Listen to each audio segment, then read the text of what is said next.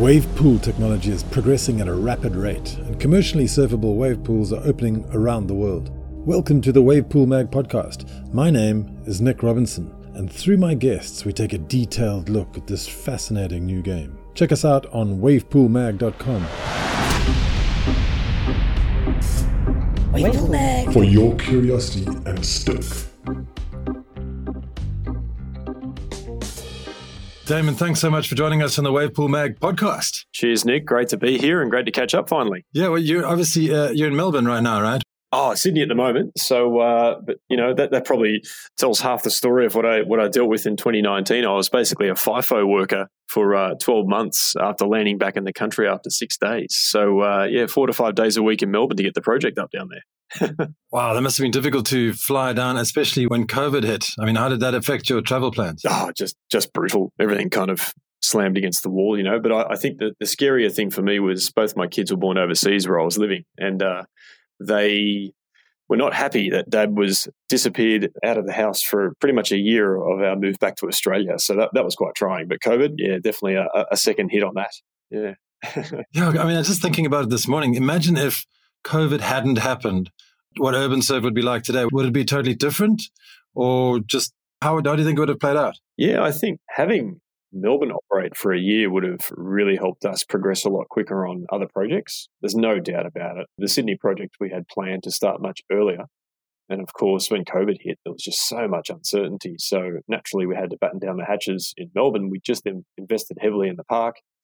There was only 11 weeks of trade. Then this hit. It's just, just crazy. So we had to pause things for a bit. But, you know, I'm really stoked that we're back out on the other side of it now. Not completely, of course. I mean, you know, the rest of the world's still going through a lot.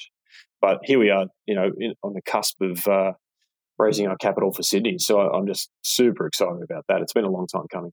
Oh, excellent. Yeah. I just saw an email come in from Urban Surf about there was an event down there in Melbourne, wasn't there? Yeah. Fairly recently. For, for the love. So, uh, you know, uh, complete with COVID marshals and limited numbers and all the things that we had to abide by. The, uh, you know, as everyone is probably aware of, of, of all the listeners, uh, you know, the restrictions in Australia around COVID have been quite tough but it's it's worked pretty well, you know, and I, I think there's a lot of um, support for the government in terms of how it's been handled at large. But yeah, to be able to hold our first event, which we desperately wanted to do, you know, a year ago at this time of that scale, was just amazing. And I, I just there's a couple of shots that are just sticking in my head, particularly when you're looking across the lagoon, seeing people surf, and even a lesson going at the same time. And then there's this multicolored stage set up in concert, just pumping out. So it was just awesome. Yeah. Fantastic. No, it sounds like that's.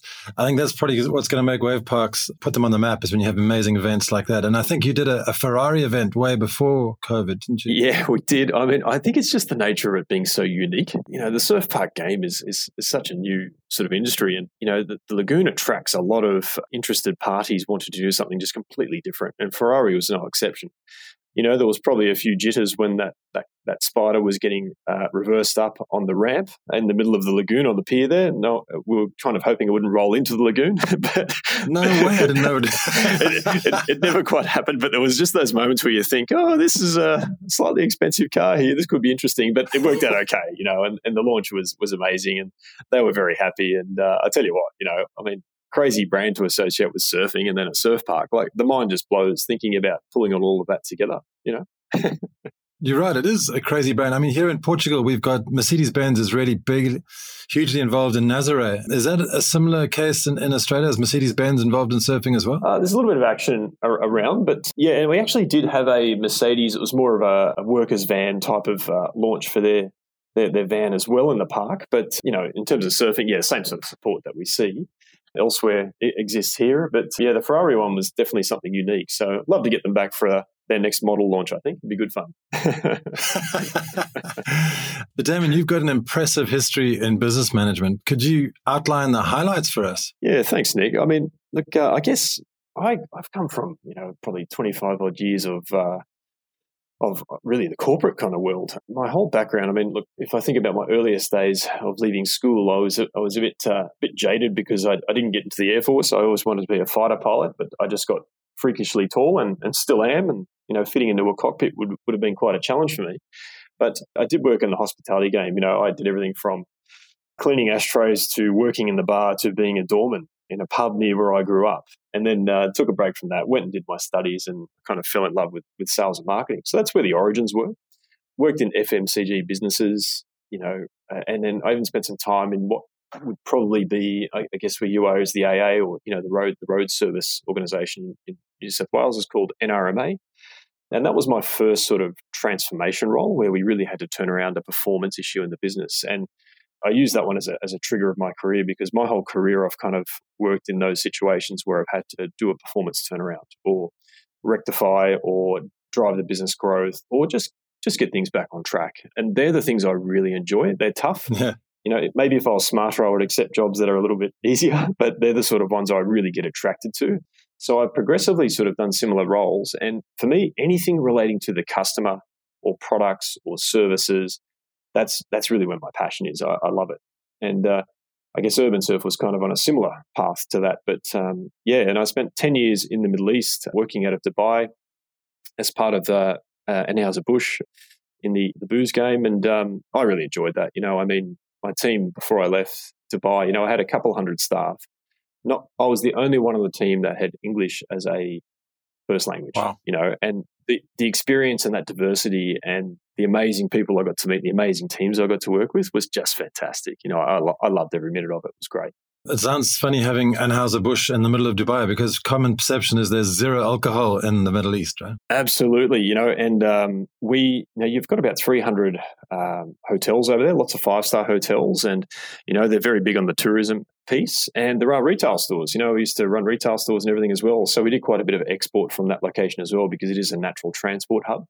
So, but that was a unique experience. And one of my roles over there was I was the contact with the police who did all of our licensing and things like that. And, you know, I had many, many days and many hours drinking far too much Arabic coffee out of the big urns and uh, being completely jacked up on caffeine whilst trying to hold conversation with the colonel who was the chief of our licensing division. And that was just stuff you had to do, you know. So I, I learned a lot about uh, how we negotiate, how we do deals with absolutely no pieces of paper around things and all that sort of stuff. Relationships over there are just so key, you know. So it was it was a great experience, I must mm. admit. Sounds amazing. So yeah. I'm curious as when exactly was the first time you rode a wave? And, and I was wondering if it was at Urban Surf. Or was it way before? No, it was a bit before that. Look, I, am I'm, I'm no gun surfer. I'm not going to make any claims here on this. When you see a six foot seven man on a board, it's not the prettiest thing you'll ever see, Nick. But you know, I, I certainly uh, I do my best out there. But it probably started when I was um, in my early teens. My my dad used to, as a second job, uh, run a pub in Narrabeen on Sydney's northern beaches. Back then, it was called the Antler. Uh, it's changed a little bit now. It was a pretty rough old pub. He always came home with uh, the occasional bloody nose or a broken watch. You know, it was a pretty a little bit different back in those days. And he used to take me on weekends on a Sunday morning and, and we go for a surf. So my, my roots, I mean, I, I, boogie boarded when I was a young fellow. And then um, when I could afford a board, I had a like a six foot Aloha board with plenty of dents in it from the local retail store. And uh, that thing I used to bash around and sort of the middle beach breaks of Narrabeen for a long, long time just to, and I just tried to teach myself the best, you know. And my dad was actually a wave skier. He, he loved it, you know. So he would paddle out the back and go miles, whereas I was stuck um, getting bashed around in the waves. But you know, eventually got there and just just loved it. You know, I just couldn't stop myself, and uh, you know, it sort of went from there. And ironically, um, even now, since we've moved back to Australia a couple of years ago, we are back on the northern beaches now. So I've sort of gone back to my roots of surfing, which is really cool. So I, I kind of love being able to share that with my kids. You know, full circle, yeah. So do you do yeah. any wave skiing, and does, do people still do that? Yeah, I mean, I'm reflecting back on, I guess it's the 80s, right? When these things were like big boats and tanks, and whenever it was in a break, it was terrifying. If someone got dumped off one of these things, you see that coming towards you. Not so much. My uncle was a shaper back in the day, and he operated out of out of Newcastle. I think he worked for for Dart Wave Skis back in the day, and uh, he actually shaped me a couple of boards, and he made me a Malibu board with this carbon fiber interior, sort of before their time. And I remember I left it on the roof racks too long one day on the beach and it actually melted over the roof racks. So it was wow. probably not the best design I've ever seen, but it certainly became a showpiece to show people. you know, it was a bit of a laugh. yeah, amazing how things have turned around. And now, if you look out into the lineup now, you see foils and wingdings oh. and all kinds of crazy stuff. So, it's, yeah. it's just amazing. I, I, feel pretty old, old school when it comes to those things now, that's for sure. Yeah. Well, I've actually sort of given up surfing and moved into uh, stand up paddle because it's so much easier. I have one of those too, I must admit. And, and I, I steal my wife's regularly. Um, um, down near where I live, just at Collaroy, there's a great fun smaller wave off the South Point in the right conditions where you can get a nice long ride on your stand up board as well. So anything to get on a board, I think, is is kind of is kind of great, right? Absolutely, yeah. So, how did you get involved in, in urban surf? Because it sounds like quite a departure from Anheuser-Busch. Yeah, it was. So, I had decided, well, the family had decided to, to finish up in the Middle East. You know, we've been there for 10 years and the kids were both born there. So, we wanted them to really have their roots in Australia. That was a very important thing to us. And so we made the call to move home. I was planning on taking six, 12 months off. I didn't want to work, just wanted to settle back in, you know, say hi to everyone and, you know, do a bit of surfing and, and casual time and all that sort of thing. And I actually got a, a, call from an old boss of mine who I'd done a whole bunch of transformation work for in the past, who was on our board and still is. And he said, Look, there's this uh, project. There's a few challenges. You know, I mean, classic startup sort of headaches where you, you know, budgets are tight and, you know, unforeseen issues pop up and all these types of things occur. And given my background in the transformation piece and also, you know, being a being a surfer, he said, I think there might be something we should talk about. So initially, I had no interest. I, I, was just like, no, I need a break. You know, it's been 10 years overseas. I want to settle back in. And then he kind of kept dangling this carrot of, uh, well, it's a surf park, you know. And I thought to myself, all right, I've got to wake up here. How many times in your life do you actually get asked to work on a surf park? It's going to happen once. If I say no, it'll never happen again. So I, I had to grab it, you know, and that, that's kind of how it was. And uh, for me, and I know it's a bit cheesy and cliche, but I always say it's like a a Willy Wonka moment for me. You know, I mean, you know, I guess like being given the keys to the factory. I was just phenomenal, and and I it was a fairly hectic last month before I left overseas to come back, and then literally, uh, I think it was eight days after I landed back in the country after 10 years, and I had visited Australia, of course, in between, I was on the plane to Melbourne on a weekly basis.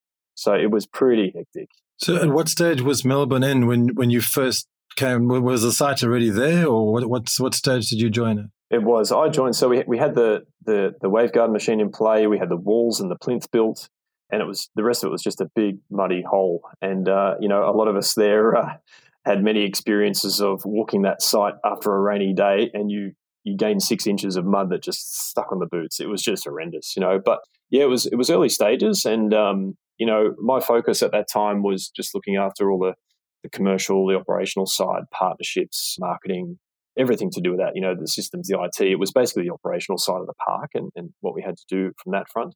And another one of our colleagues who's on the board now as well, Simon, he actually was brought on to help finish the development. So, um, you know, Andy finished off the lagoon and the floor and everything surrounding that.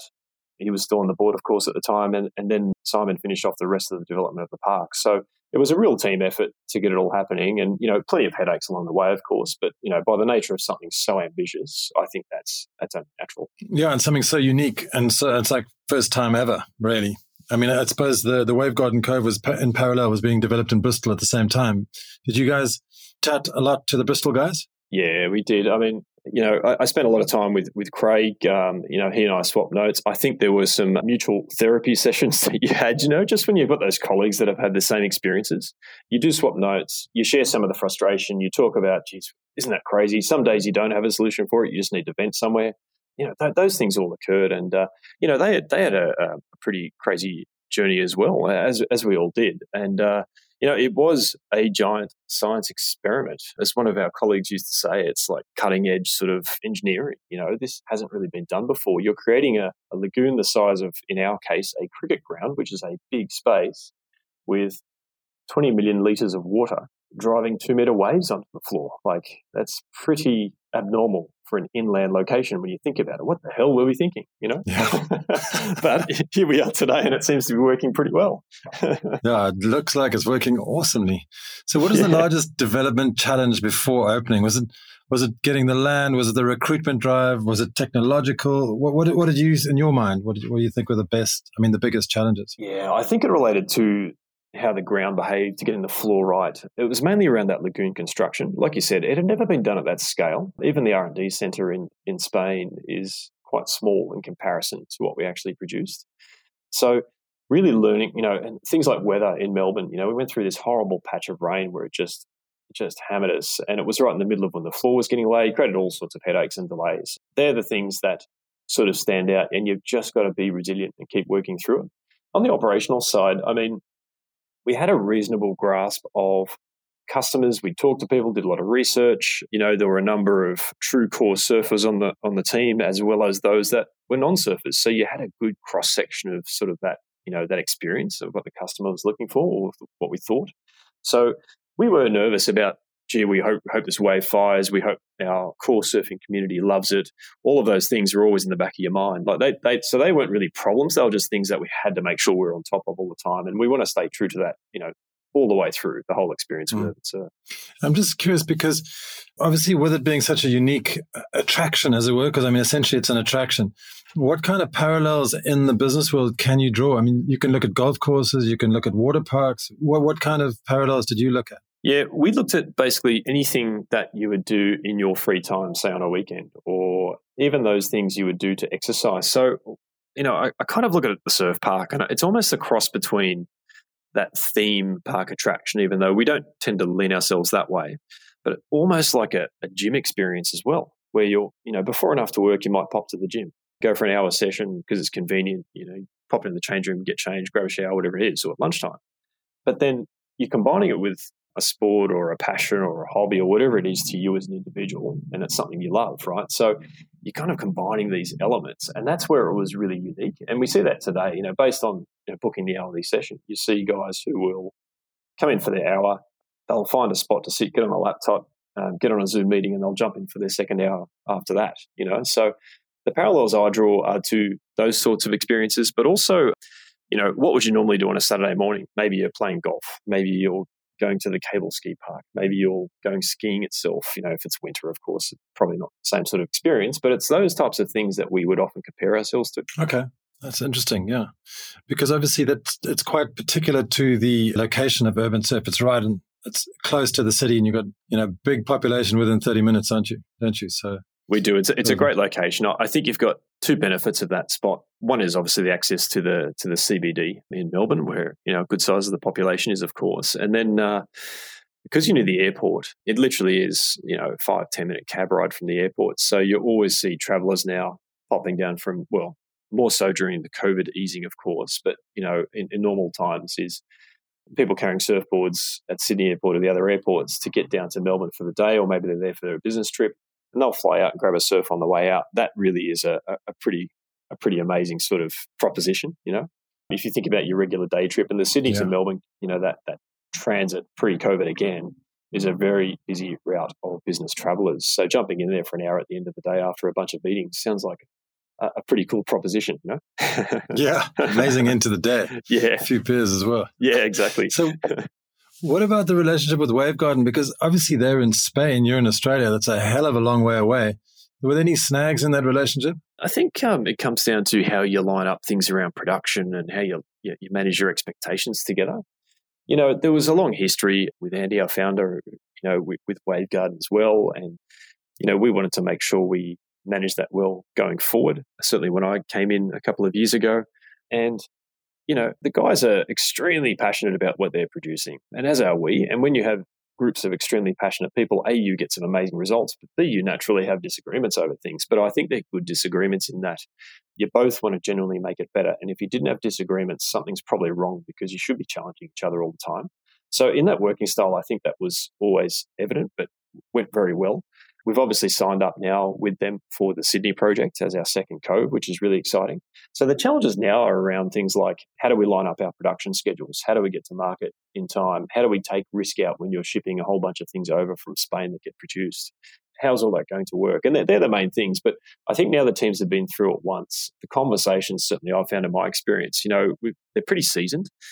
Now there's a there's a strong level of trust. There's you know an understanding of how it could work because we're kind of doing it. So when we have discussions around these things, it's like, well, yeah, but let's just see if that's actually going to be a real thing that happens based on what we've had before. And most times you can resolve it really quickly as a result of that. So that helps a lot. Mm-hmm. Yeah. And it's fairly traditional for the Wavegarden team to come out to a new site just before launch and uh, and test the waves. How did that feel when you when you saw them coming out and you you're really getting close to opening day? It must have been quite an amazing feeling. Yeah, I mean, I think for all of us, when we saw the first wave running, and I remember the first one running was just a small tiddler wave running along, but you could hear the machine actually firing, and it was just like this is happening. Like it was truly a, it was like a spine tingling moment, and when we saw the first sort of bigger waves come through, and I was there on the day that the first beast wave pumped out, and it was a, a little bit terrifying seeing this uh, ripping sort of barrel with a deep bowl in it come across the lagoon, but just incredibly exciting. So you know that experience was great. You know, I I have a moment that, and I tell everyone this story because I just love telling the story, where I got to um, I was I stayed down on a weekend when the guys were testing. It was literally sandbags around the perimeter of the lagoon. There was myself, Josema from Wave Garden, and uh, one of our other team members who was only three of us there, and the, and the guys from Wave Garden in the in the machine room. And Josema said, "Look, come out. We'll, we'll, we'll go through the wave menu and we'll test a few things." So he had his radio inside his wetsuit, and as we're out there, we're riding a wave. He's asking us how it was, what did you think, and, and whatnot. And then he would radio some commands back to the guys in the control room and tweak a few things, and you would actually see it come out in the wave, which was quite quite remarkable. And that to me, and I, come off a long break from surfing at that point, just just being really busy, uh, working so hard in 2019. Had a knee operation a couple of years prior, which was giving me lots of grief. So, you know, the, the confidence of just jumping into the fast stuff wasn't there. And then as we worked through the menu, it was just like, oh yeah, okay, it's like riding a bike. Here we are. No, we're back. You know, and, and that was fantastic. And uh, that's something that sticks in my mind today. And I, I remember being out there for three hours in the water, and uh, I could not walk the next day. I can honestly not be too proud to admit it, Nick. I was like a broken old man the next day, I must admit. So uh, I probably had to work on my fitness a bit, which I've done now.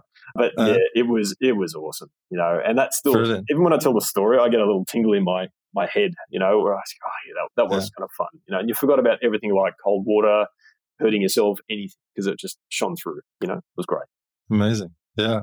But I suppose coming up to launch day must been bittersweet in, in, the, in the way that it's the end of the development road, but only the very start of the operational cycle. So a lot more headaches ahead. How did it go in the first few weeks? Yeah, uh, pretty well. I think just getting the team, you know, things like computer systems and all these things that you're so reliant on when it comes to the customer experience were, were the main sort of snags for us. We built a system and, you know, it was still in a, a stage of is this going to work with high volumes and how's it going to operate? You know, the booking engine itself operated pretty well the systems we had in the park when you came to the reception maybe were a bit slower, but we've we soon fixed all those. That was obviously a priority. We had lots of staff on hand just in case things did go down or people did need extra help. So we we really over over serviced the park in the early days because and, and we put our hands up and said, look guys, we've never done this before. Bear with us. Yeah, we want your feedback, but we, we just want to get you in the park and surfing. And that was kind of the focus. We didn't try to fill the park with hundreds of people. It was about the point, you know, where our main wave breaks to start with. And we focused on the core surf crowd just to get that those people that were frothing with us for years, who were just keen to try the wave into the water and, and, and work well. So our focus was on the safety piece around that because that is a real element the operational side and just getting our customers through the, the experience itself. So it didn't take us too long to jump on that quickly, but certainly given that I was originally brought on to set all of that up and, you know, since expanded from then, gee, I was I was really hoping that would be good. But I, I must admit, those first days, um, just seeing when you first turn on the wave machine on a, on a session, and people have seen it for the first time, the smiles on the faces were just insane. Going into the water, coming out of the water, and leaving the park, just people shaking their heads. And even now, when I go down and I've had a session, it's really difficult to pinpoint one wave or one moment because you just go, oh wow, it's just a my mind's just blown again. Yeah. You know, it happens every single time, which is just awesome. Oh, it's going to be so amazing when you've got many more of these around the world, so everybody can share in that stoke. That's that's amazing. So true. Yeah, so true. Uh, I'm not sure how much you can share um, statistics from the operation of of uh, Melbourne, but what, can you share visitor numbers, water use, electricity use, and how much did it end up costing? Yeah, so costs is a bit trickier to define, but think about the guest numbers. I mean, we've had over fifty thousand unique guests since we were trading last year, which is which is good. We're, we're happy with that. We would have sold around one hundred forty thousand hours in, in the lagoon, which is also you know a good number. And this is a really business interrupted 2020, we were closed for six to seven months, so really tough. But we just came off the back of a strong summer trade, which is essential, particularly leading into a second location. So we're really happy with how that's going. In terms of power and things like that, um, it's pretty much on track with what we thought. I can't reveal specifics, unfortunately, but um, we are on track and we have worked hard to set up 100% renewable energy contracts We've got a submission with the airport in Melbourne at the moment to put solar panels on our main shed buildings. So we do want to work towards a more carbon neutral sort of operating environment. That's very important to us. And certainly, you know, for those of us that are, are surfers and, you know, love the environment, things like that. We we really want to aspire to achieve that. You know, that that's a big goal for us. So I, I think all those things aside, you know, numbers are, are going pretty well. You know, we're seeing you know, since we started, you know, there's been over a million website visits, 10 million video views. Some of the statistics have been phenomenal, and that's from around the world as well. I think there's just been so much interest, and uh, you know, we're really we're very grateful for that for a start because what's made that all happen is look, not only the team. I've got to shout out to the team as I always will, because it's not just a, a one man show. It never is. But the other part is our guests. When we had you know guests uh, affected by COVID, no one came running back to us chasing refunds. And that really helped us to manage credits and keep the business sustainable into the period during COVID. And again, we're incredibly thankful for that. You know, I think, and that's where the community aspect of surfing and what we're trying to create here really, it's a great experience for mm. those reasons. So there's 50,000 guests. If you reckon, if that was an, a normal year, do you reckon it would have been double that? And you said that was uniques as well. So there's probably people coming back again and again. So that's right. Might be like 120,000 people, right? Yeah, look, could could well be. What we haven't really seen a lot of yet is the winter trade. We only open for three weeks in our winter. Uh, Melbourne gets a little bit fresh. I was there um, in July, went for a session, a little intermediate session, and jumped into the 10 degree water. So you know, the brain freeze is evident. But look, I think for your core surfers, they, they're used to the local conditions. They can adapt to that. What we also see in the lagoon as well is that the sun radiates the water pretty quickly. So even on a sunny day in the winter, the water will be a few degrees warmer than the, the local coast, which is great. But yeah, I, I think we, we, are confident of increasing those numbers. And what we've seen a lot more now of is, which is really exciting, is non surfers that perhaps have tried it for the first time or those that just don't have the confidence to get to the ocean for a number of reasons, whether it be a you know, a competitive lineup, whether it be currents, whether it be sharks and blue bottle stingers and all sorts of things like that, you know. So I think we're seeing a lot of people trying it out and realizing that we're, we're trying to provide an experience here that's accessible mm-hmm. to everyone, which is great. Obviously, Melbourne's the first project for urban surf. What's next? Is Sydney? Sydney's next. You, you mentioned that. So, what can you share with us about Sydney? Yeah, sounds exciting. Sydney, we are we're we're on the cusp. Um, I'm really excited. I love talking about it at the moment because we you know, moving into the second park location and the, and the Sydney demographic in the market is, um, you know, it, it's it's big. It's a good size from an Australian, you know, population perspective. The location we have is at a Sydney Olympic Park, which was the home of the Olympics in 2000. Again, you know, close to where it all happened back then, and that has a lot of uh, heartstrings for for people in Sydney as well. We love the location. We love the access. The the western part of Sydney has grown tremendously. The roads and the access has improved a lot too. So you can drive pretty much from Avalon or down to the Royal National Park for those who are local Sydney siders, of course. Not everyone will understand that. And get be able to get to the park within an hour. That's really exciting. So we're hoping to break ground on that in the middle of this year. We are in discussions now with our sort of capital raising exercise that we're doing, which is again very exciting, and there's a lot of interest. You know, which is great. I think you know the fact that Melbourne has performed well in the trading period despite COVID has been very positive.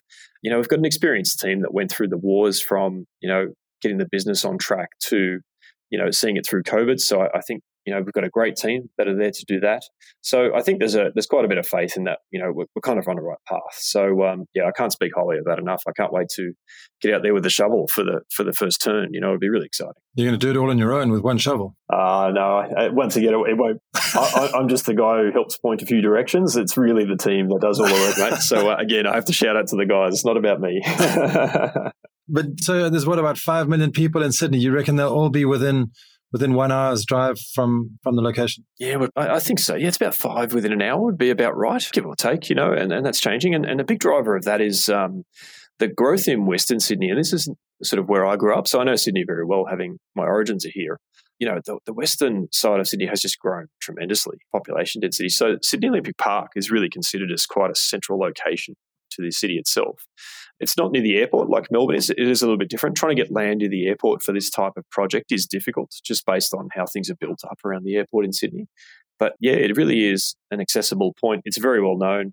We've got an agreement to be able to stick the Olympic rings to make it a, a training centre, you know, uh, things like that. So we're really excited. And we, we do want to build effectively a high performance centre there for Australian surfing. Look, not just Australian, for for global surfing. You know, that'd be fantastic to be able to make that claim. Sure. And what kind of other features are you going to have in that? Is going to be very similar to urban surf, where we come in, surf, and have have a meal, or you're going to put accommodation in and all kinds of things? Yeah, there's a little bit less space in the Sydney location. I'd love to be able to add some of those features, but these are conversations we'll have with you know the Sydney Olympic Park Authority. That's the government entity that manages the site. There's definitely those sorts of opportunities to consider. Whereas Melbourne has a bit more space, and we would look at ancillary features such as you know a boutique accommodation or other pieces to add. We want to build in a, little, a, a skate park there and climbing center and things like that. Uh, we're looking at a ninja course at the moment to try and add some more elements for kids that they love. You know, what's a ninja course? Oh, I don't know if you've ever seen uh, the TV show Ninja Warrior in Australia. That's a bit of a hype at the moment. So my kids, for example, are climbing over everything and breaking a lot of stuff in my garage because they're pretending it's a ninja course at the moment. So um, it's uh, yeah, it's it's it's one of those things that now a lot of playground operators are building these types of facilities into their playgrounds because it's it's a real great physical activity for kids. So it's a small person's assault course, really. Pretty much, yeah. I think that's a good way to describe it. So a lot of fun as well. Now, the, the Sydney location, we will allow more space for things like conference office facilities. We're looking at a couple of F&B options. So we want to expand on the operation a little bit in that sense. It's just that space is a little bit limited, but it doesn't mean we can't do things in other you know adjacent pieces of land toward it, which we'll look at once we get the park sure. open. Okay, and I think when I was chatting to Andrew Ross some time ago, he was mentioning that yeah. Urban Surf as a company has obviously greater plans as well. And I mean, you know, it's it's big enough having Melbourne and Sydney, but you're looking elsewhere? What other projects are on your timeline? Yeah, so over the next few years, you know, we have we're actually entered into exclusive negotiations with a landowner in Brisbane. I can't go into too much detail there, but we're looking to work through that, and that will hopefully be a, an area we look at. We are exploring the Gold Coast, and then over in Perth, we are exploring a site over there with the government now as well, where we've actually put a bid in. So some of these may be a few years away, but you've really got to think ahead in the game and, and get you know get that pipeline of planning happening. We're also looking at some great regional options as well. So you know it may not be in the major cities of Australia. It may be up the coast or in a coastal area that provides a different type of venue, you know. So um, that's sort of our focus. We are Australian focused at the moment, but I, I, must admit I have been approached by a number of people now that we've been trading and it's been operating. Um, you know, just this past week I had a couple of phone calls with operators in the states who are, or developers who are keen to talk and, and look at what we can do. So um, yeah, we're definitely getting a lot of calls, but I think you know for those of us mm-hmm. who've, who've done these things now, you do need to focus. You can't spread yourself too thin because you know when the development projects go wrong, they go wrong, and you've got to sort it. You know, you've got to commit. So I want to make sure we get our core business, you know, well in hand, under control. The team we have now is is fantastic, and uh, you know these guys run a great ship on my, on my behalf. I'm very lucky to have them. So I think you know that allow, at least allows me to look a bit further afield, you know, for different opportunities and projects for us. And would it be the same philosophy of putting a, a wave pool right in the center of a city and, and, using the urban element, or are you looking at resorts, like you said, maybe based out in the country and, and different styles? Because obviously, very many ways you can you can build a wave pool. Absolutely, and and uh, that's that's a good point you raised because I think there are different angles you can look at it from as part of a development, as part of a resort. One of the challenges you face though is that look, at the end of the day, the surf parks, they're expensive to build. Even if you go for one that's, say, half the size, you've still got to build the fundamental civil works and the connections and all these major pieces of infrastructure just to get it live. So, you know, I would always advise caution to people who are looking at, you know, relying on, you know, just one single source of income or something like that and say, look, just just plan it out well. Otherwise, you know, there are, there are some pretty big costs associated with the construction of these things. And, and I don't think anyone's really cracked it yet. It is new we're all learning and we're all going down the path. But uh, look, I would definitely believe we would entertain that as well, which is those different types of options. But we want to make sure it's true to the brand, true to surfing, true to our guests, and you know, being able to again provide that sort of accessible road to surfing for everyone to be part of. Because you know? it seems like Snowdonia. I mean, they've just put up the. I think it's a Hilton, isn't it? So they just put up a Hilton. Yeah, the hotel. Oh, it's, it's fantastic. Yeah, I mean, and, and what a backdrop and a location. You know, so yeah. there's some great ideas coming out. If you look at the Wavegarden in in, uh, in, uh, in Switzerland now, I mean, you, will never get photography like that of a surf park with the, the snowy mountains behind it. It is stunning, you know. And they've looked at it from a different angle. It's a bit more surf focused and, and core surf focused, and which is great. And and that model might work in that market. I guess you've got access to a, a good chunk of Europe, you know, huge populations around you. Australia is a little bit different because you do have quite a, you know, on global scales, it's a small population. So you can't just pump out surf parks everywhere without it, you know, and rely on the number of people because you just won't get them in that way. So you do have to be careful sure, about where absolutely. you place them. Yeah. Are you concerned at the pushback in France from environmental lobbyists? I mean, obviously, Australia is a completely different kettle of fish, but do you think that could have any effect on your work in Australia with environmental lobbyists and people getting concerned about energy consumption, etc.? Yeah, and, and look, it, it's definitely something we don't take it lightly by any means. You know, we do have some goals to really try and improve that carbon footprint where we stand. You know, the renewable energy I mentioned earlier, uh, solar panels, things like that. You know, I mean, I um, I think you know we have a duty to try and find a way to do it as efficiently and as environmentally friendly as possible without those types of things. There's been some pretty radical sort of ideas about how we use power or how we we we access heating solutions for the water and things like that without having an impact on the environment. So that's something we'll always aspire to do. So look, I'd be foolish to sit here and say, ah, look, I'm not worried about that. It's it's not something we we we dwell on, but we are very keenly aware of that we have a responsibility to actually improve that situation constantly.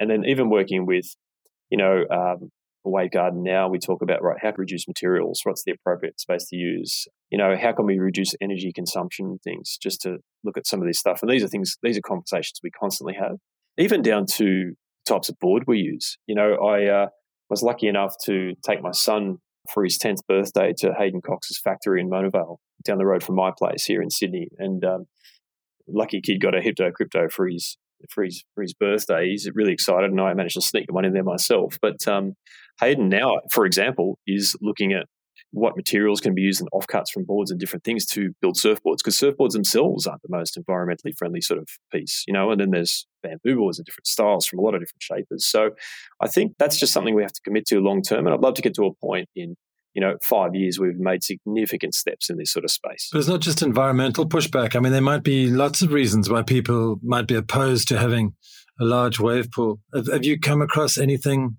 in, in your history with Urban Surf? Yeah, I, think we have. I mean, when we looked at one of our, our earlier site plans, which is Melville Park in Perth, you know, residents weren't too happy to have a, a surf park in that vicinity. Um, they wanted to, you know, retain the, the natural sort of land that was there. Um, so we've definitely come across that, and you know we learned some we learned some lessons from that.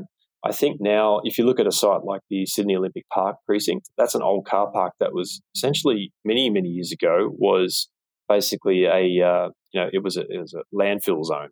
So if we can recover a space and do it well and make sure, you know, you couldn't really build many things on that space anyway. So putting a wave park there has less impact overall. So we've definitely taken some learnings from, from those experiences and, you know, at the end of the day, trying to find you know that four to six hectare space for a lagoon and its and its structures around it is not that easy. So you won't always find the perfect solution that ticks all the boxes in that space. Yeah, absolutely. Great. Well, I just got one last question, and it's going back to energy again because obviously everybody's talking about energy at the moment, and and uh, sounds like Wavegarden is doing a lot of incredible work with energy, trying to get that down. But in your opinion, could you rank the wave pool tech and the energy efficiency from top to bottom? Like who's number one? What do you think? Yeah, I think Wavegarden maybe. I think yeah, Wavegarden's probably probably up there. I think you know when you see how the system works and how the water operates with it. You know, I think by nature, you know, you're not moving as much water around as you do with a pneumatic system potentially. So it is probably uh, more energy efficient in that way.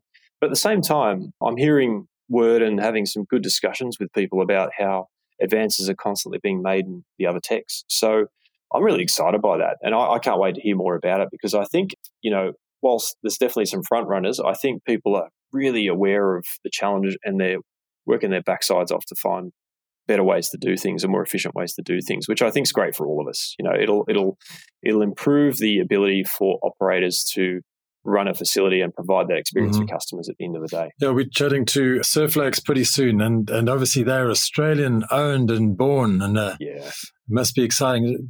What do you think of that? Oh, I actually I, I love it. You know, I'm a massive fan of the guys. You know, it is it is homegrown. You know, you can't help but feel a sense of pride around that, and that's okay. You know, you know the the the, the plunge system and, and the scale and what it spits out, and just the whole mechanism of it. You know, this Mad Max Thunderdome type setup. You know, it, it is just awesome to watch. You know, I, I really enjoy it you know, and, and the guys, full credit to them, you know, they've they've kicked this out from a lake up near Yeppoon. I went to university for my undergrad up in Rockhampton, so I know Yeppoon really well. I know where they are and I know the space. So just the fact that that got created up there where I went to university in my me much younger years is is really exciting. So you know, I'd love to see all of these guys get uh, you know some projects on the table. I think that's good for everyone, and also creates a whole bunch of different breaks for us all to try. You know, I know when I'm home and I'm looking at a particular break, you know, you're going to get different conditions, left or right, or off the point or on the beach, depending on which part of the coastline you go to. And the same goes for the, the wave tech, right? Not everyone's waves are going to behave the same. So I think the opportunity for multiple tech providers in this space is actually really exciting. Yeah, I was just chatting to Scott from Surf Loch, and and we were chatting about you know ten foot waves in a pool. Oh. Uh, my mind was blown. I'm not sure I'd want to be on that one. I'd probably get crunched, but um, I tell you what, I would love to see that day. I must admit. I mean, if we can produce something like that as operators and, and developers, wow, that would be phenomenal. But that's what I thought initially as well. I thought, oh god, I'm going to get absolutely crunched in this, and then he was saying, no, but we can dial it back and make it a really lazy takeoff.